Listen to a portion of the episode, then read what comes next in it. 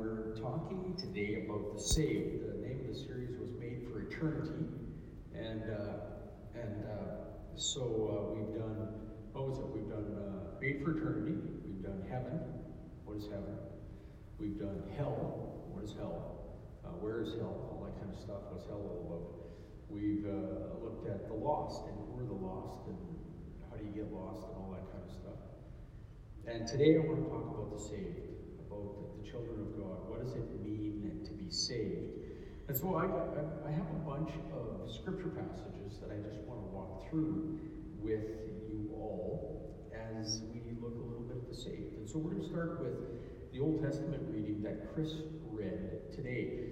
And it's David who spoke the words of uh, this to the Lord in the day that the Lord delivered him from the hands of his enemies. So, first thing I want to say about the saved is the saved are the delivered ones.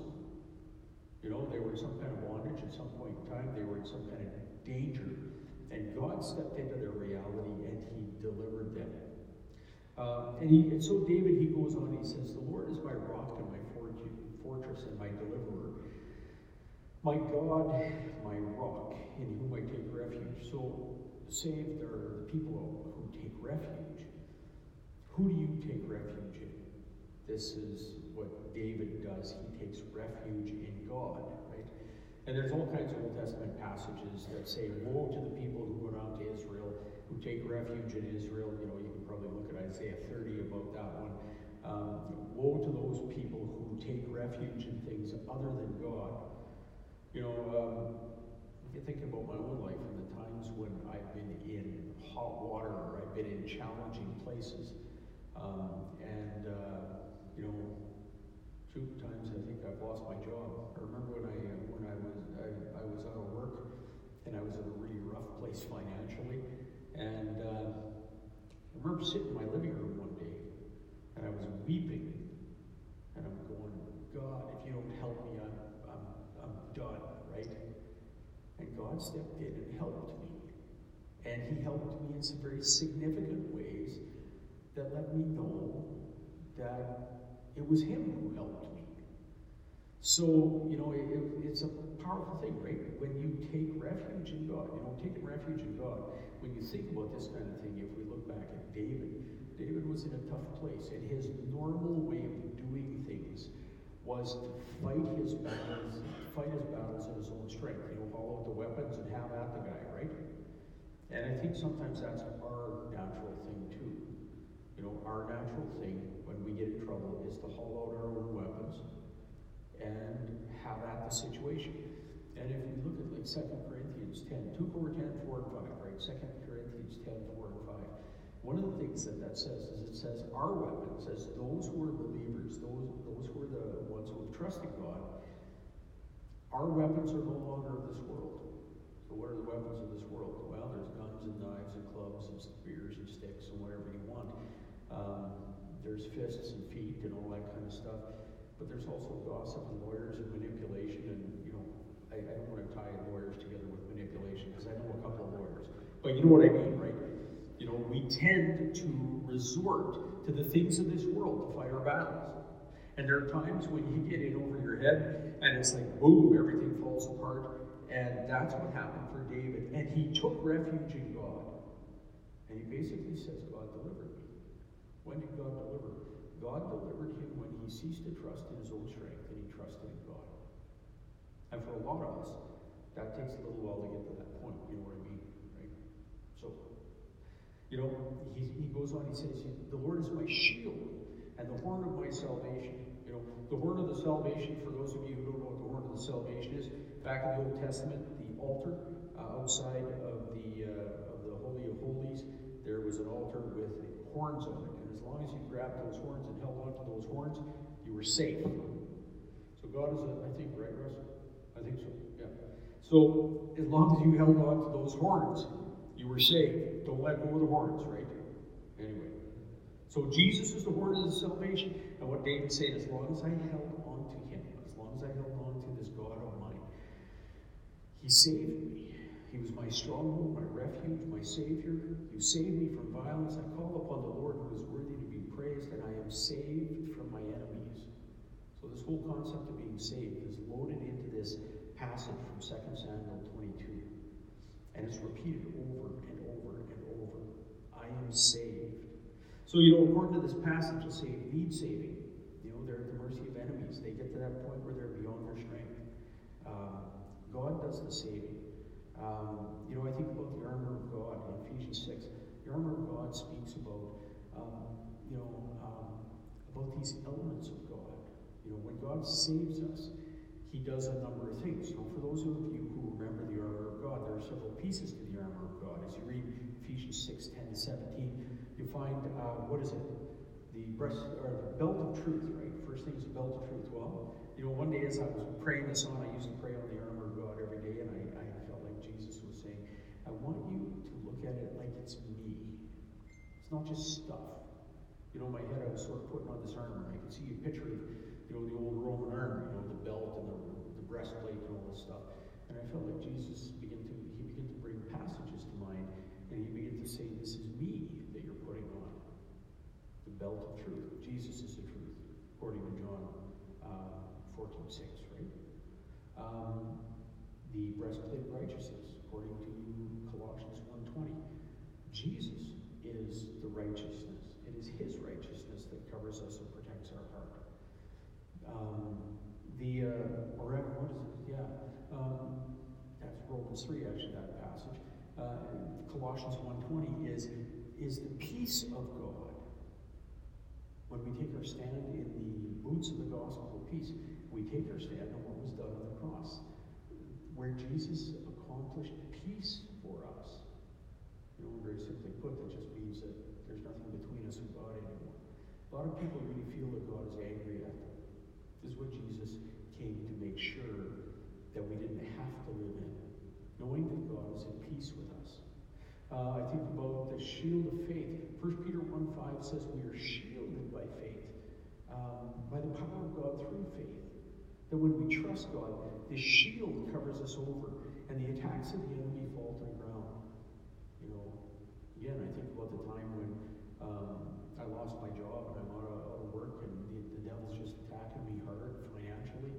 And as I cried out to God, it was like that trusting God shielded me from the disaster that the whole world was telling me is going to happen very shortly, right? And then I think about the sword of the Holy Spirit. It's the Word of God living and active that lays me bare and prepares me, according to Hebrews 4, for the mercy that I have. But you know, if you wrap all this stuff up together, what does it mean to be saved? It means to be clothed in Christ. It means to be wrapped up in the armor of God, the presence of Christ, that truth that is Christ, that righteousness that is Christ, that peace that is Christ, that power that shields us that is Christ, that sword, that word that is Christ, and then finally that helmet of salvation. And that helmet of salvation is really important Paul talks about we take every thought captive to Christ.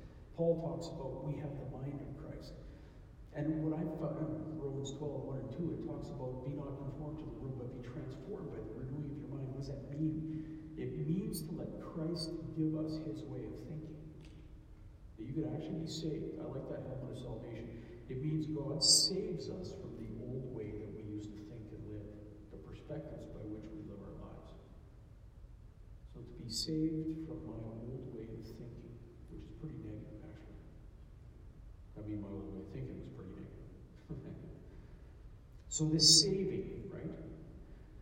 This is what God does with us. So what's requested of us in that Old Testament passage? He says, take refuge, right? This is come to God, put yourself in his hands, take refuge there.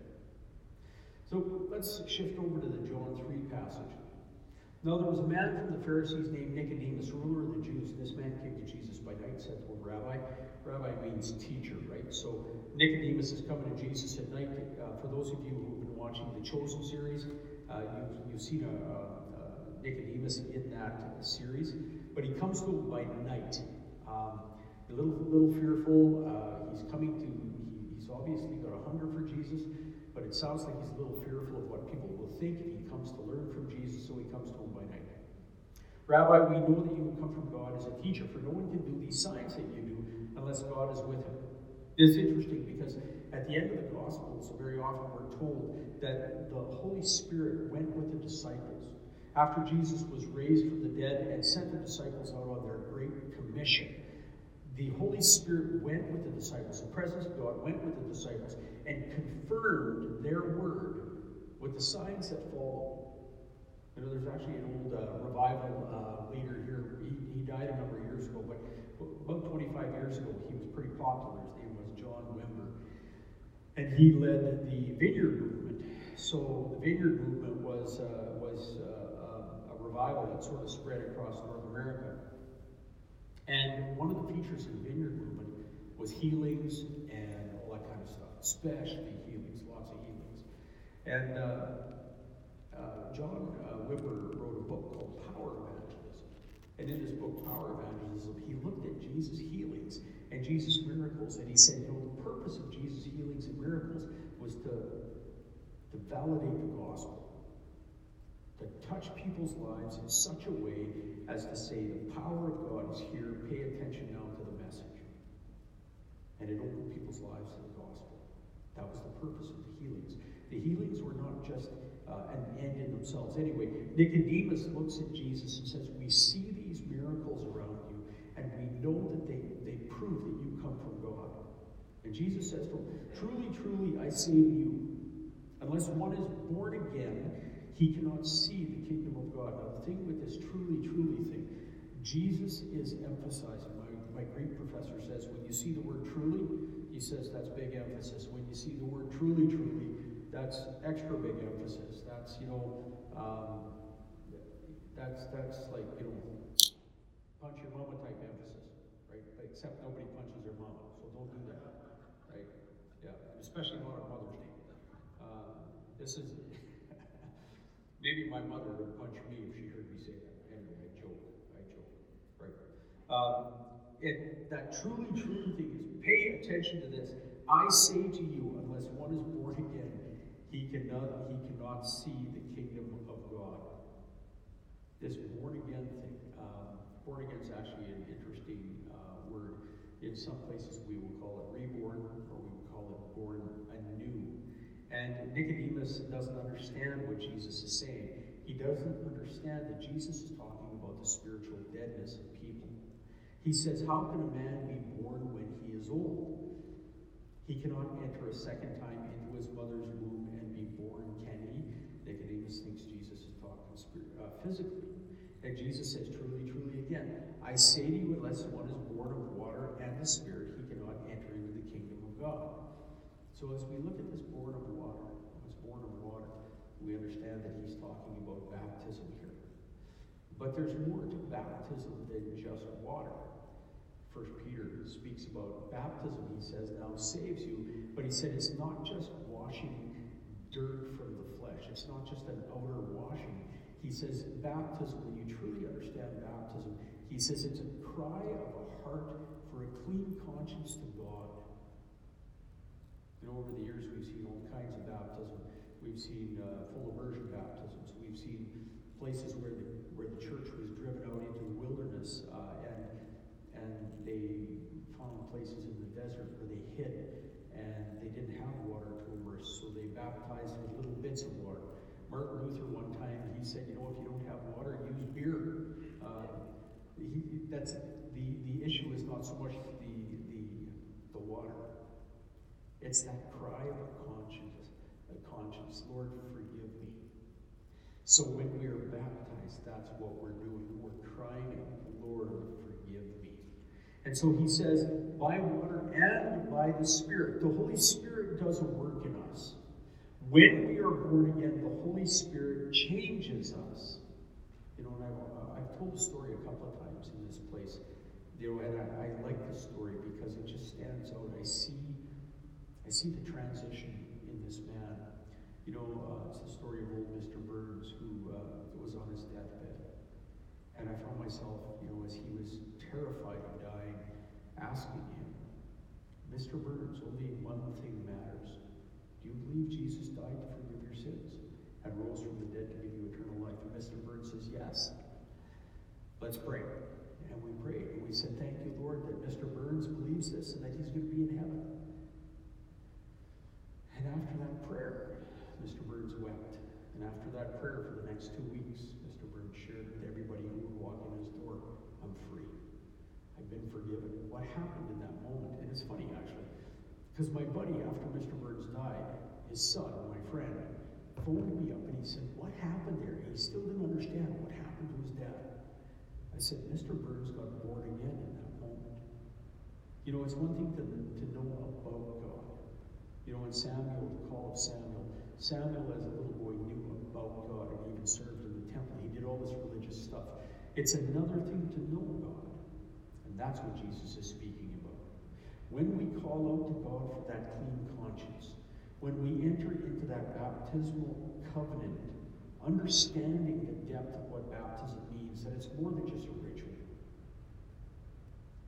God responds to the cry of our heart, and He He brings us to new life. Right? Which is sort of interesting because what that means is, is it means you're not bad. It means none of us is bad, right?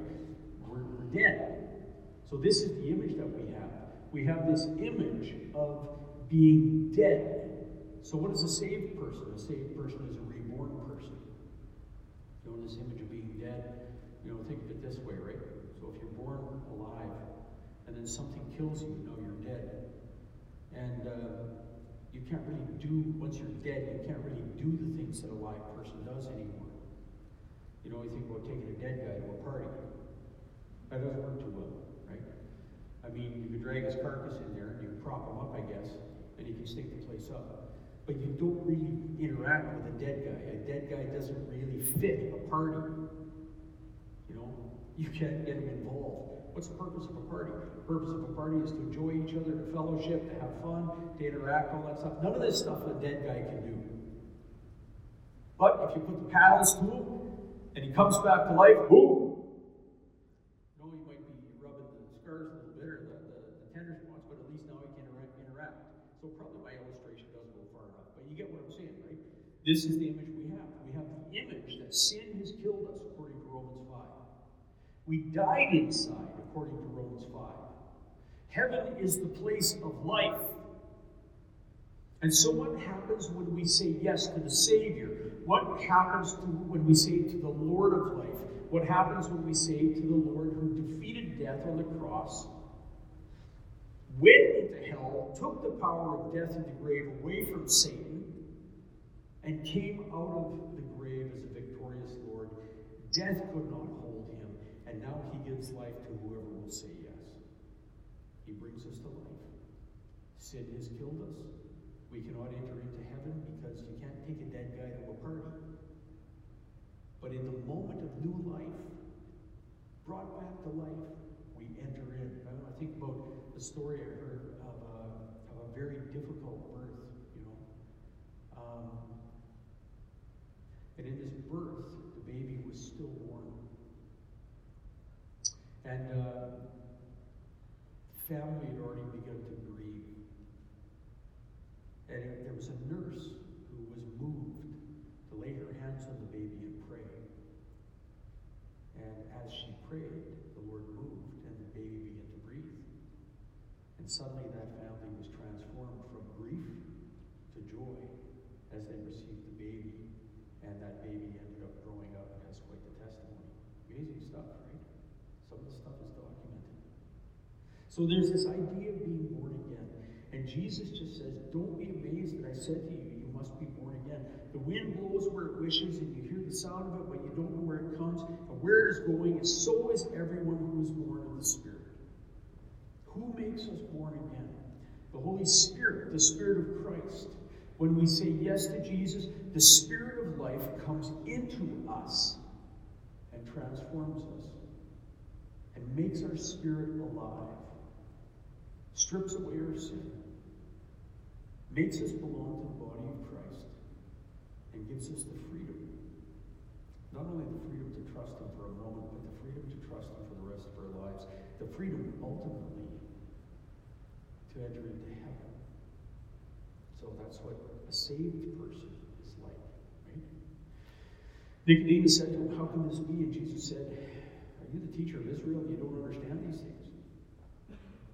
You know, it's sort of interesting because oftentimes what I find in the Bible, a lot of times as teachers, we get caught up in, the, in, in how do you put it, getting all our concepts down properly. And it's funny because I, I met more than one teacher who's not very relational. They're brilliant, but they're not very relational. you know, put them in a party and they couldn't, they couldn't hold their own. Uh, so, you know, this is sort of Nicodemus. He came from a group of people, the Pharisees. They were very about having their doctrine knew everything right down to the technicalities, but not very relational. Jesus told them a couple of times. He says, You know what? You guys, you pile burdens on people and then you don't lift a finger to help them. Like nobody liked the Pharisees. Everybody's terrified of the Pharisees. You get around a Pharisee and you act out of line, and next thing you know, you're chucked out of the synagogue, right? Not friendly people, most of them. But Nicodemus was a little different. He was hungry for God, and he saw something in Jesus that he wanted. And you know, even as he saw something in Jesus, I think this is evidence that Nicodemus was being called to faith by the Holy Spirit. That is the tradition in the church. We do believe Nicodemus became a follower of Jesus, and that he did get saved. Jesus says, uh, Truly, truly, I say, I say to you, we speak of what we know and testify of what we have seen, and you don't accept our testimony. If I told you earthly things, you don't, and you don't believe, how will you believe if I tell you heavenly things? No one has ascended into heaven, but he who descended from heaven, the Son of Man. As Moses lifted up the serpent, serpent in the wilderness, even so the Son of Man must be lifted up, so that whoever believes in him might have eternal life. No one's ascended into heaven, but he who descended from heaven. Jesus is that connection between heaven, sent from heaven by the, by the Father to come and live among us and experience our struggle, as Hebrews 4 says, and die on that cross and be lifted up. You know, uh, the old story of Moses and the serpents in the wilderness was when the serpents were running loose, or maybe you want to call it slithering loose amongst the Israelites and biting the Israelites. People were dying, and they're all terrified, uh, these serpents. And the complaint was made to Moses, and so Moses sought the Lord, and he said, Make a bronze serpent, put it on a pole. Everyone who looks to this will be healed of the poison. And so the comparison is made to Jesus, that when Jesus is lifted up, anyone who looks to him in their in their spiritual deadness, they will be lifted up. Jesus is the agent of our salvation. Okay, well, I want to take you to one last little passage here you know, as we talk about the saved. So, this idea that John presents of coming from, well, Jesus presents through John, of coming from deadness to life, of the Holy Spirit who transforms us like a birth. You know, and, and again, I think that's the important thing, right? Because a lot of times what people tend to look at when they think about being saved, they think about just working. You know, you're actually already sort of alive but you just need to work a little harder, get a little more fit spiritually, all that kind of stuff. That's not the image we have. The image is dead to life. It's a transition, transformation, um, just like somebody coming back from the dead. And so, as I looked a little bit about this whole uh, looking at the saved, what did the saved look, look like? I found myself drawn to First John chapter 5, verse 4. And he says this whoever is born of God overcomes the world. So we talked about this rebirth thing. Whoever has looked to Christ and has been reborn overcomes the world. What does the world do? The world kills you, right? Uh, if you live the way the world lives, you must die. Romans 5 says that through Adam, death came into the world and affected the whole world. Even those people who didn't sin deliberately, like Adam and Eve, it affected them. If you live according to that, well, well again, what's the world? We're full of books on how on self-help, how to build yourself up, how to use your own strength, how to visualize your own future, all that kind of stuff. If we live that way, we must die. But whatever is born of God overcomes the world. Why? Because it depends on the presence of God. It depends on His strength. And this is the victory that has overcome the world our faith. So, you know, that's an interesting thing for me. Because when you're living your life according to the world, you measure yourself according to the world. And when you look around and when you find yourself in difficult situations and the world says that things are going to go bad for you, and yet God is calling you down that road straight into the badness, and you say, Lord, I'm going to trust you there. He says, This overcomes the world. You know, when the world says that you, you've lost everything, and you trust God, and God says, I will take care of you, and He does. This faith overcomes the world. So that's what a saved person does. A saved person has faith. They trust God. Who is he who overcomes the world but he who believes that Jesus is the Son of God? Just say that anyone who believes in God. The Greeks believed in God back then. The Romans believed in God back then. There were pantheism. Every, you know, like you go around this world, there are hundreds of millions of gods people believe in. He says, one who overcomes the world, one of these saved people, is the one who believes Jesus is the Son of God. So now we're not generic anymore. We're not just talking God, because you can mean anything with the word God. But we're talking Jesus. This is he who came by water and by blood. When you think about Jesus, Jesus entered into his ministry by being baptized in the wilderness with John. He was put in the water and he said, Let this be done to fulfill all righteousness. I had a guy actually ask me a couple of weeks ago. He said, uh, Do I have to be baptized? I said, Yeah. He says, Why? I said, Because Jesus said so. He says, Okay. So, we're going to, when I get back to Saskatoon, we're going to arrange a baptism out behind his shop in a big tank uh, that he's got in the backyard. And we're going to invite some people. Jesus came that way. By water, he was baptized. And he also came by blood. Jesus became flesh and blood. We speak the word Emmanuel, which means God with us, God in flesh, God who became us. And he died on that cross and he shed his blood. And that blood was the payment for our sin. And not only by water, but by water and the blood. And it is the Spirit who bears witness, because the Spirit is truth. And so the Spirit takes what Jesus did in, the, in his baptism and his dying on the cross, and he makes it real to us. The Spirit bears witness. What does it mean to bear witness? It means the Spirit proves who Jesus is. You know, sometimes people say, well, how do I know I'm saved?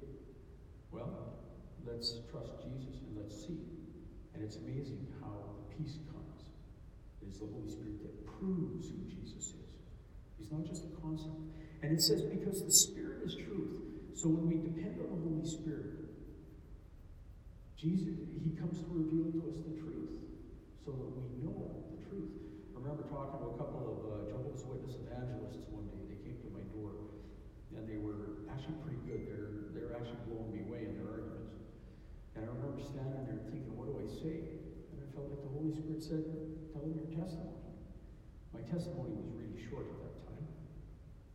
And so I basically said to them this I said, you know what? I think you guys got your arguments down better than me. But if I was to die today, I know where I'm going. I have peace.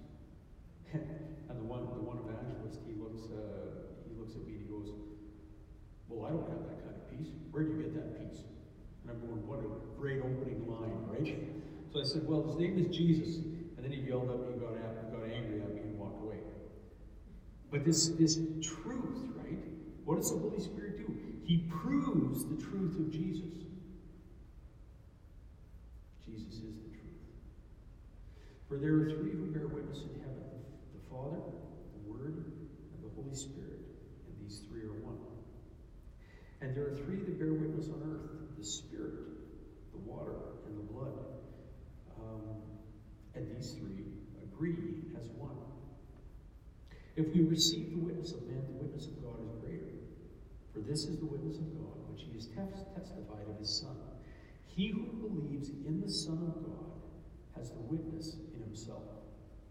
Now I want to take you to Romans 8, chapter 16. Romans 8, chapter 16 says that the Holy Spirit testifies within us that we are children of God. How do you know that you belong to the family? You know, I, I think about myself. You know, I remember going through tough times when I was a teenager. Uh, didn't really, didn't really like my mother, uh, so I didn't keep Mother's Day very well back then. Didn't really like my father. Didn't really like my sisters. My, my brother, I, I, I liked him pretty good because uh, he was in a wheelchair, pretty much impossible not to like, you know. Um, but I, I was just a, an angry young man. And I remember saying, I hate this family and I don't belong to this family, but you know what? In my heart, I know I belong to the family. And when I finally got to the end of my selfishness, it was like, Dad, sorry. Mom, sorry. uh, my mother wept on me the day I apologized to her. And, uh, but I knew I belonged. There's this testimony within me. This is what Romans 8 says. It says that the Holy Spirit will testify within us. Am I saved? Yeah, you're saved.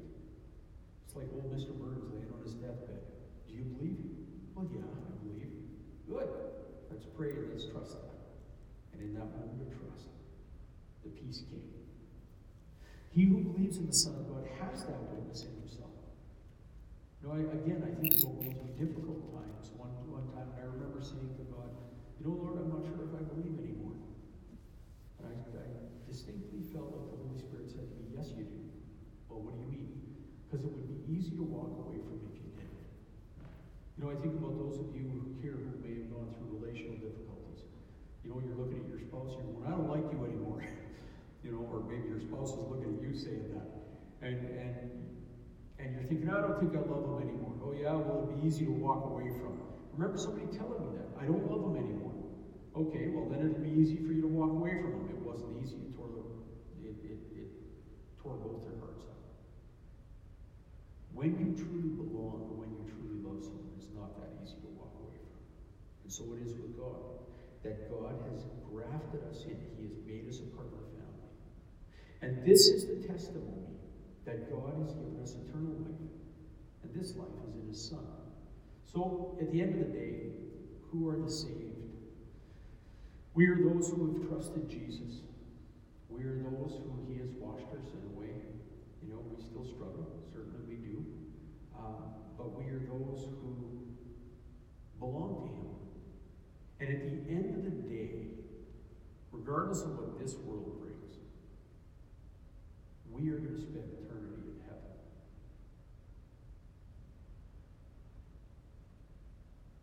He who has the Son has life, and who, who does not have the Son does not have life.